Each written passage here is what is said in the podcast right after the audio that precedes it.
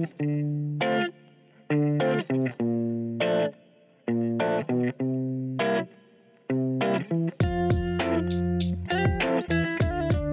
my name is Emma Renly. I'm here with Samantha Metzner, Riley Lubich, and we're here for a poem analysis from the newest and hottest book coming to your Moab shelves Poems for Ex Lover, Volume 3, Wheel of the Year.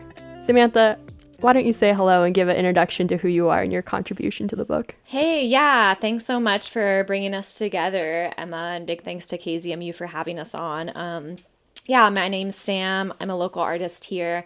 I was one of the editors for the book, um, and I also have some art in the book as well. Um, so stoked to be here uh, with our poem analysis for Valentine's Day. Riley, why don't you give an introduction about who you are and how you contributed to the book? My name is Riley Lubich. I am also a local artist, and I contributed the cover artwork and a couple of photos within the book. Can you give an in depth description of what the cover art looks like? So, the cover of the book is a copy of a block print that I did. It's a snake, it's like a black snake that's all quilled up with scales, and it's got some bright red poppies in the background. And in the middle, it says Poems for Ex Lovers.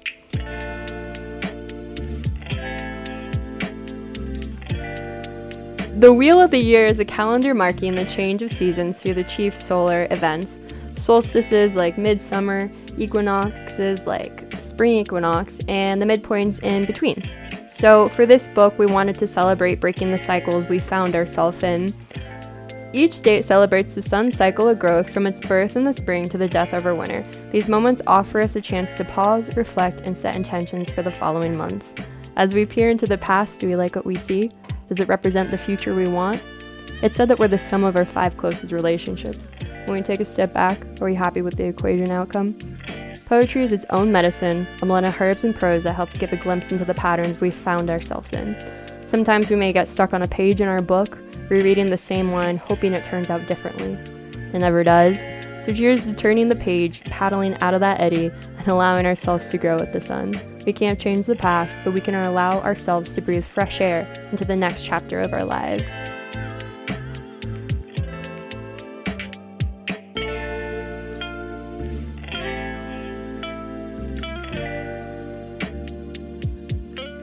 For the poem analysis, we've chosen seven poems featured throughout the book that we're going to read to you. The first poem we have is titled Juicy. You found me in a grocery store amongst a pile of apples, new and shiny, soft and hard, juicy and delicious. You brought me home, set me on the counter, and walked away. Three days later, you returned, cursing that the apple wasn't a clementine. So you left, forgot, put me in the fridge. My insides began to rot. The maggots crawled over my skin, consuming the sweetness until the pending doom. I was never a clementine. So I feel like this poem reflects the expectations of a relationship that went wrong, and in turn, it truly hurt the author who was put on a pedestal. While the other person initially thought that it was perhaps the best apple that they've ever seen, they have to ask themselves the question was it really an apple I wanted in the first place? And perhaps the author's attempt at becoming an apple or wishing that they were an apple made themselves smaller when, you know, my insides began to rot. Mm-hmm. And so the author wasn't their fullest self being with this person. Yeah, I feel like this is kind of just like a classic example of projection, right? Of like someone who wants their partner to be something and they put all of that on them. And then when their partner isn't that thing, then they just push them away or they make excuses, right? When really they kind of just need to do their own inner work, perhaps.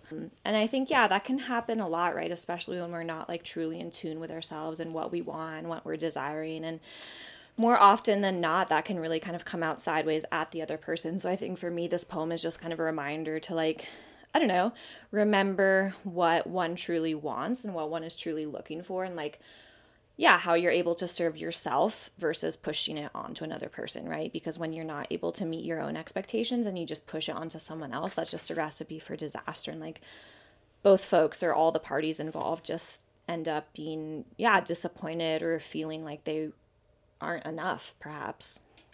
Yeah. I totally hear all of that. And I, at the same time, like when I read this poem, all I can think about is like when you go to the grocery store and you buy a bunch of groceries and it's everything that you want at the time and then you take it home and you put it all away and then like a day later you come back and you're like god i, de- I never wanted any of this food like i thought i wanted an apple while i was at the grocery store but now all i want is a clementine. And that says to me a lot about like how our you know our wants and our needs change over time too. And like maybe the author really did want an apple when they were at the grocery store and they thought that that was going to be the perfect snack and that they were going to be so excited about it for the rest of the week when they like went to eat their apples. And then they wake up the next morning and it turns out like oh i really do want a clementine you know like Yeah, it's like when I go to the grocery store when I'm hangry and just get crackers and bitchin' sta- sauce instead, and it's non nourishing. But it's my own fault, right? Because I didn't really know what I needed or what I wanted, so true you know? Mm-hmm. Yeah, I like the we have empathy for both the author as well as perhaps the person that the author wrote about. Yeah. Yeah, mm-hmm. because you know, like we all grow and change in relationships, and you can't really fight that. That's not something that you can just like wish away or like work your way out of. Everybody grows and changes, and sometimes like we just end up not being the right people for each other anymore, and that's just the way it is. Yeah. Yeah, Yeah. beautiful poem. Yeah, I think that leads us really nicely into the next poem. Um, so this one's called Motionless. I lie motionless in my bed, save for the swipe of my finger, hoping to catch a glance of a stranger turned to a friend, a friend turned lover, lover turned back to stranger, silently waiting for sleep to take me away. I love this poem. I think it's a really nice kind of snapshot of what it's like to be in like a contemporary um, relationship, right? It like truly fits into the time capsule of modern dating, um, where in a way, like our technology is kind of disintegrating intimacy, right? Like we have this connection with someone and there's intimacy, maybe there's love involved, maybe there's a lot of care and contentment, whatever it may be.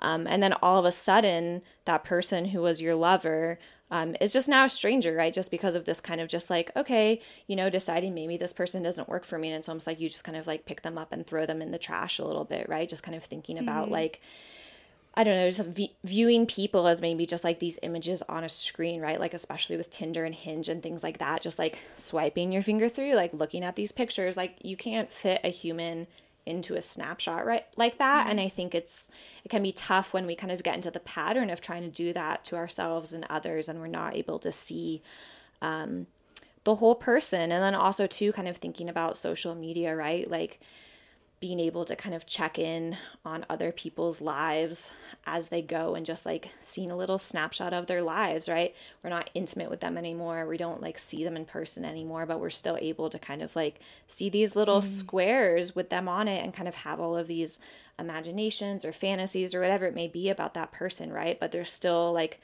this objectified thing. There's still this this image on a screen that we're not really truly connecting with, right? And I think that kind of says a lot about like our culture of um, Disconnect. disconnect. Yeah, it's almost like we like create this illusion of intimacy in our minds by looking at the looking at these people's little pieces of these people's life on a screen. You know, I have a ton of friends, quote unquote friends on the internet on Instagram that I feel like I like truly know, but I couldn't pick them out of a crowd. You know, if I was in a room with them, I might not recognize them because I've never met them in real life. I've never even had a conversation with them.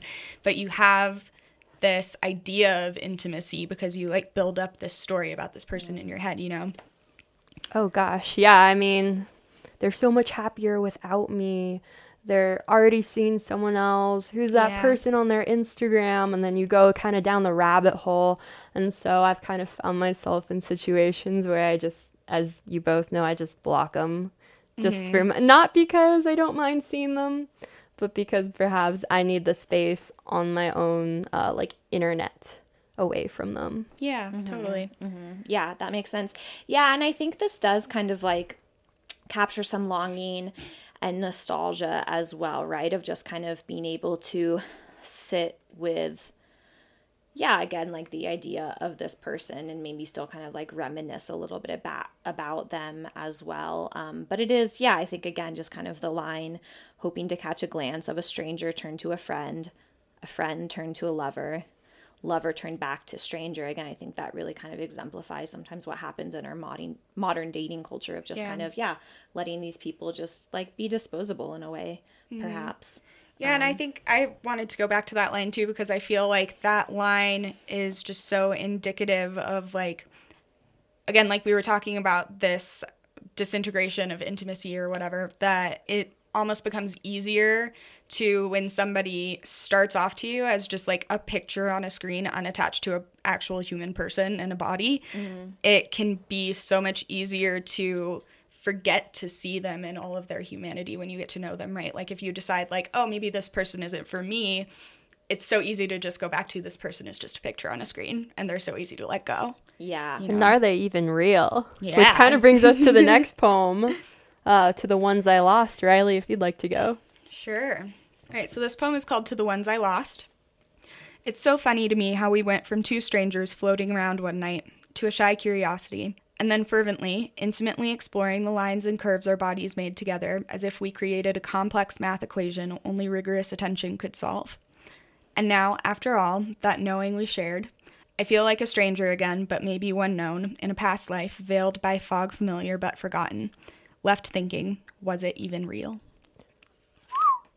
Yeah, like I, I think again, this kind of relates to the theme of kind of almost dehumanizing one another and kind of lacking the courage to be vulnerable and see each other as truly human. And kind of, I, I really think it touches on um, how it can be easier to simply shut down and move on versus actually kind of celebrating what love can do for us, right? I think kind of um, quoting Bell Hooks's book All About Love, she talks a lot about how loving is a radical act, right? It's a radical act to open your heart. It's a radical act to be seen and see another person.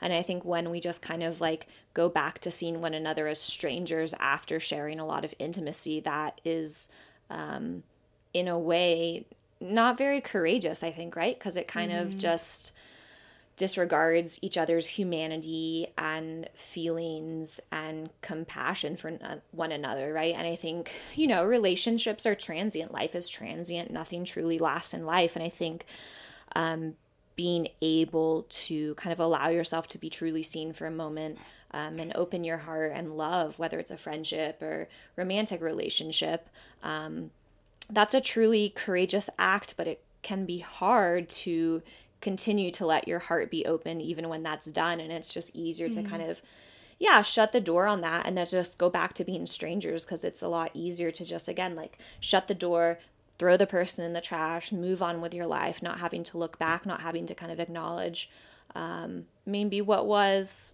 was really nice and even though it didn't last like that's okay. And yeah, maybe you don't necessarily want to be in touch with that person or be a stranger again, but I think just acknowledging each other's humanity is really important. I think that this poem just kind of touches on, um, yeah, like modern dating culture a little bit about how many people, um, in some ways, kind of lack perhaps that courage again. Yeah. Um, Or yeah, honesty. or honesty, yeah, or honesty to like truly see each other. Yeah, and we're like, you know, even though it may be like the comfy thing to do to be able to just like shut it down and say, you know what, that was in the past. I don't want to think about it anymore. I don't want to like feel that anymore. It's easier to just like as as they say like a fog familiar but forgotten or whatever, you know, like it's maybe not the comfy thing to do to sit in those feelings. It's maybe easier to shut the door and say I don't want to have this person be a part of my life anymore and it's like easier to throw them away or whatever, but it's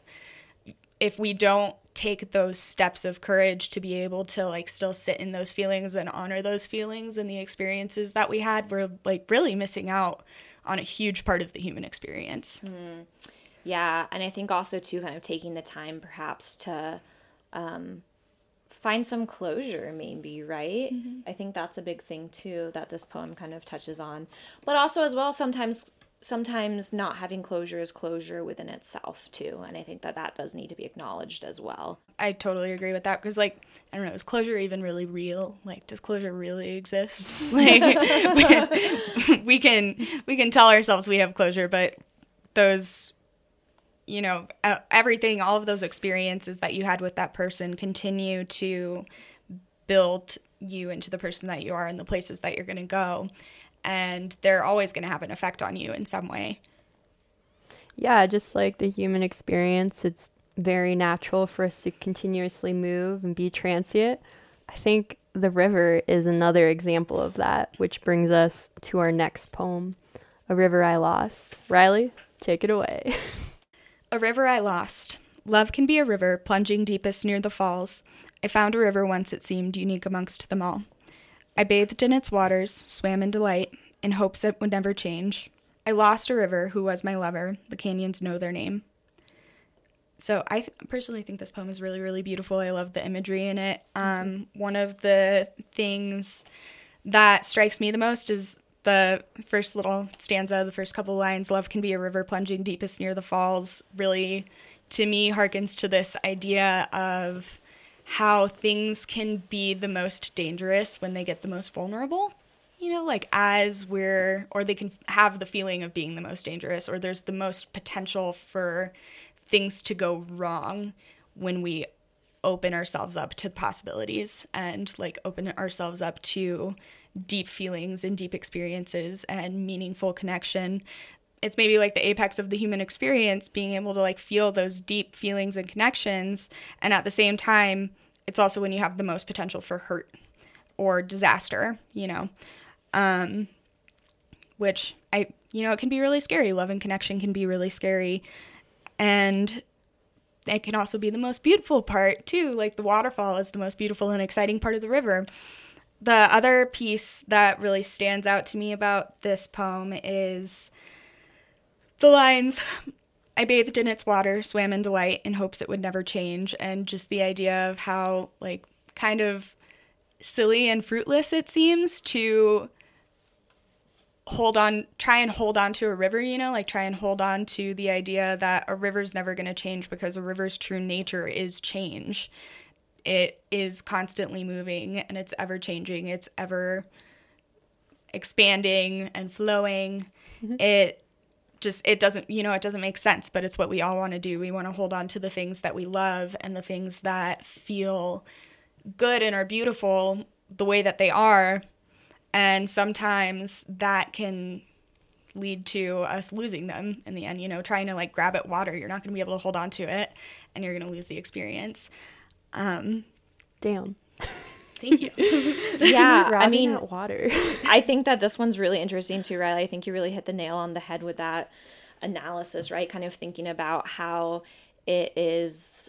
Um, some people may say, you know, like humans' nature is to kind of like grasp for things, right? Like, and it's that make us feel secure. That make us feel secure. That make us feel good, and it can be really hard um, to acknowledge that nothing lasts, right? And it can be so hard, like you're saying, to be in this beautiful thing, this amazing thing, be really fully, deeply feeling these feelings and not be afraid of those things, right? It's mm-hmm. like so easy to want to pull back from the waterfall, to turn around, to try and paddle as hard as you can upstream to get away from it um, because it's scary, but it's also like such a beautiful thing, like you're saying. Um, and I think just really trying to kind of find that balance of, you know, like I mentioned earlier, being brave, being vulnerable, being courageous, opening your heart, and also knowing I may get hurt.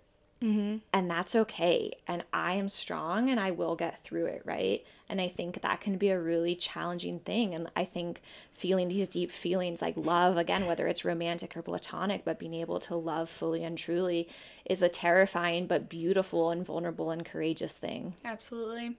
There's one one more thing about this poem that I wanted to hit on too is the canyon imagery at the end um, I Lost a River, who was my lover, the canyons know their name. There is this like echo. Yeah, echo. yeah, echo. exactly. There's this beautiful idea of what what it really brings to mind for me is like how canyons tell the story of the past, you know, like the can the river itself is always going to be changing and it's never going to be the same. It's never going to be what it was before, but you can look at the canyon and see the story of who the river was in the past. And it you know, like these big canyon walls, these big rocks hold the memories of our past it like holds the memories of the writer's past relationships and past feelings and mm-hmm. everything. You both explained the poem so well. I mean, for me, at face value, it's like, whoa, look at this waterfall. Like, let's take that leap of faith. Like, I'm going to run this waterfall. And even if it turns out horrible, I want to have a really cool photo of me running this waterfall or in front of the waterfall. uh, so I feel like this river poem brings us to the next river poem called Rock Ledge, which is another alliteration of river and love. Over the chatter of spring, summer starts to sing Fall hushes and winter listens. Iron lines the path I choose. We built our home on a dry creek bed. I chinked these walls with ash, mud, and straw, but the wind still howls through.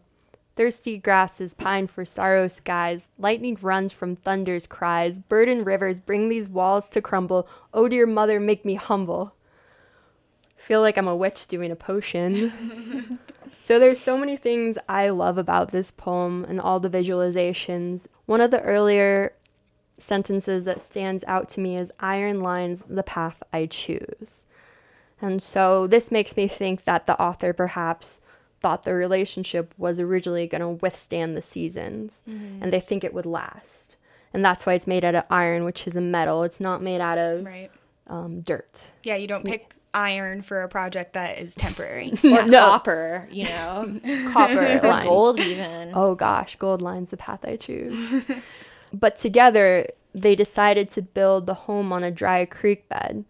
And so that makes me think that maybe perhaps there was some doubt in the relationship and its longevity. Because why would you build a home on a dry creek bed when the rain comes? Did you think it would never get bad? Did you think the storm would never pass through or come did you think the storm would never come through and it was just always going to be a dry creek bed? So perhaps when the going got tough, that's when both of them start to see the yeah. disintegration of a relationship which yeah. brings us or maybe you were um maybe you were almost just ignoring the signs. Yeah. Like yeah. Mm, like maybe, maybe there were signs that this relationship wasn't going to work in the first place but you chose to ignore them. You chose to build in the dry creek bed anyway.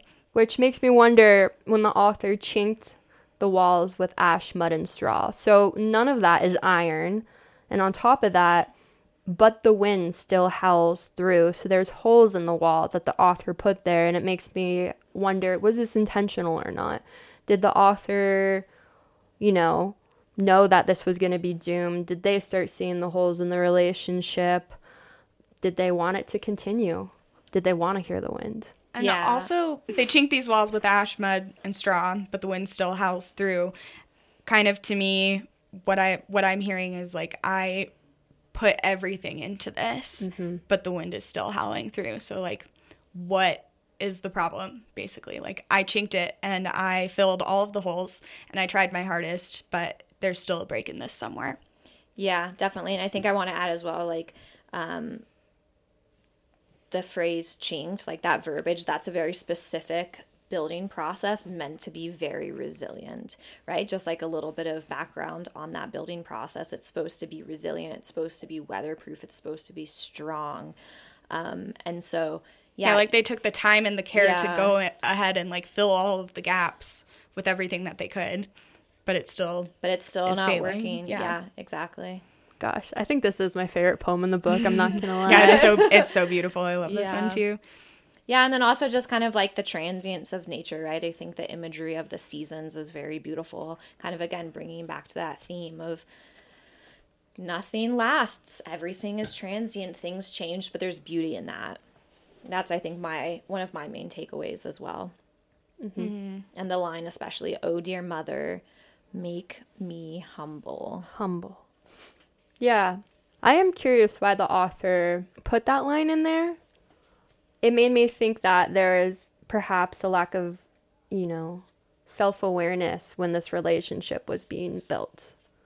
And like, the author was so sure this relationship would last. And then hmm. when the storm came through, it's like, oh, you made me humble, Mother Nature. You made me humble, this situation. Mm-hmm. Yeah, or being able to see maybe the red flags of building a home on a dry creek bed in retrospect, right? Like it's really Yep. easy to th- see things that perhaps were uh, red flags um, looking through rose colored glasses, right? Like it's really easy to look at the past um, in a different way. Um, or it's really easy even to kind of, in retrospect, perhaps see things that were warnings, um, like the dry creek bed. Maybe you're standing in the dry creek bed and you're like, oh, wow, this is super shallow. Like, it's not that big a deal. This wash is shallow. When it rains, it's not going to be that big a deal. Or the banks are really strong, you know. But Or then, it doesn't look ra- like rain. or it doesn't look like rain know? today. Like, It doesn't seem like it's going to storm. But Right. as, as it says in the poem, like the thirsty grasses pine for sorrow skies, the storm's always going to come. Is your chinked house gonna withstand the storm? uh, I think this change of seasons can also be on a smaller level in the change of days, which brings us to our next poem called Day to Day. Day to day. It was a Wednesday, you took another lover.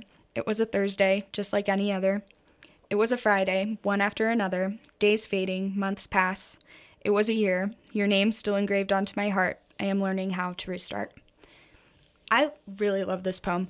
Um, I I feel it on like a very deep and personal level. Just the idea of loss having this trajectory that's like you know you like you grieve something for an extended period of time and when you have a big loss every single day and every single thing that you experience is a new milestone. Like each day can be almost like its own new breakup its own new loss. It's they take another lover. Maybe you go on your like first trip to the grocery store without them. You go on your first vacation alone.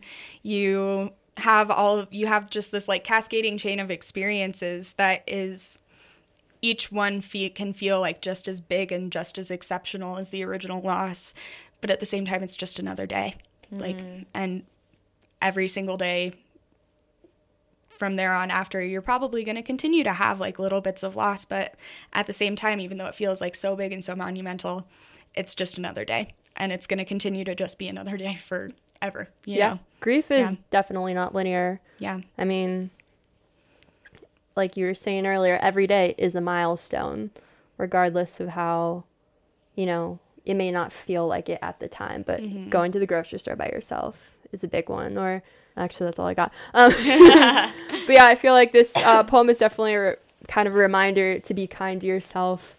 And even though it seems like it's just baby steps, like you're getting there, you're moving on, you're learning, you're growing. We're all learning and growing. Yeah, and I just love the overall theme of loss, right? Like, yeah, you can t- continue on with your normal life and still be, again, having this grieving process that's not linear, right? Like, it was a Thursday just like any other, but then again, maybe the next one is really tough, right? And you're maybe feeling like the process is rewinding a little bit and then maybe fast forwarding and then playing out as normal. Um, and I think, yeah, healing and grieving take time, and there's no intended time period to grieve, right? Like, there's no set time period that you should have to grieve or get over a loss. You know, I think just normalizing that too. I think this poem is really nice in normalizing that, um, just because, just with the repetition um, of the days of the week, the months, the weeks, the years. Um, it's a nice way to kind of visualize and normalize that process of learning how to restart. which I think that this is poem ref- reflects one step in the grieving process. Um, and I feel like the next poem, Our Time, reflects perhaps the last stage in the grieving process, which is acceptance. Uh, Sam, love you to read this one. Great. This is one of my favorites, actually. Um, so, again, this one's called Our Time. There was a time when you were mine and I was yours. Our days filled with laughter and knowing glances. As time moves on, those once fond thoughts slowly slip into memories. Now you are his and she is mine, but there will always be our time. So that made me cry a little bit. I'm kind of tearing up. I love this one because I think, yeah, there's some closure in it. Um, and I think it's just a really sweet recollection of time shared. Um, I think it's a really nice reminder to kind of, again, like let a good thing be a good thing. And I really think it does showcase kind of emotional maturity, kind of contrasting the poems that we read earlier in the series, right? Like letting love exist as it is, being able to nourish something that's good, being able to enjoy something that's good, being able to reflect and recollect something that was extremely joyful, but also knowing like it's okay that it didn't last. Like, again, we live these really long lives that are very transient. Humans are transient, relationships are transient, like, not, you know, nothing truly lasts in this life. Um, and kind of knowing that, but also knowing like it's okay that it didn't last and being able to reflect on things. And even though there may be grief and sadness um, and heartbreak, being able to kind of go back and again think about these days filled with laughter and knowing, gla- knowing glances. Um, and just kind of, yeah, maybe like wrapping that up in a little box and holding on to it and having that in your back pocket. And even though there's someone new, um, now you're his and she is mine knowing that there's someone new, there still can be joy and love for those that were past. That doesn't need to cancel each other out. Yeah, it's all. It, to me, it's almost like it's like this idea of the things that we've had in the past being sacred. You know, mm-hmm. like even even though he's yours and she's mine, we'll always have our time, or there will always be our time. It is really nice to be able to hold on to the idea of even though things change and we grow and we move on, this time that we had together is sacred and it always will be, you know, because time is not linear and it's possible for like all of these things to exist at the same time, you know. Mm-hmm. Yeah, exactly. And knowing that there can be immense love and loss. Um, and there's a lot of beauty in both of those things and kind of holding everything in the spaces between. Yeah, and we can still hold that time from the past that we were able to spend together. We can still hold the beauty of that and we can still cherish it even though we're excited about these new things that are happening. It doesn't take away from the time that we once had together and it doesn't make it go away. Yeah, exactly. And I think also kind of illustrating the emotional maturity of knowing that um, people have had past loves and relationships, and that Right. doesn't that doesn't detract from um, the current one, right? Like you can still hold immense love for someone in your heart, but also know that that time is past, and perhaps yeah, now you are his and she is mine, and that's beautiful too. Yeah. Well, that was our last poem. Um, Emma, do you have anything else you want to add? If you like these poems, we have a whole book full of them. uh, Poems for Ex Lovers has over 70 poetry pieces, 36 art contributions, as well as a beautiful cover and intro for every single chapter. It's available at Back of Beyond Books in Moab, Moonflower, Moab Made, and online at sockeye.publishing.com. That's S O C K E Y E publishing.com. We're already looking forward to making another collective works of anonymous poetry, but you'll have to wait for that one until 2025. Thanks again, KZMU, for having us. My name again is Sam Metzner. I'm Riley Lubich. I'm Emma Renly, and this is Poems, for for Ex Lovers. All right, all done, baby. Yeah. Good job, guys. that was really fun. That was really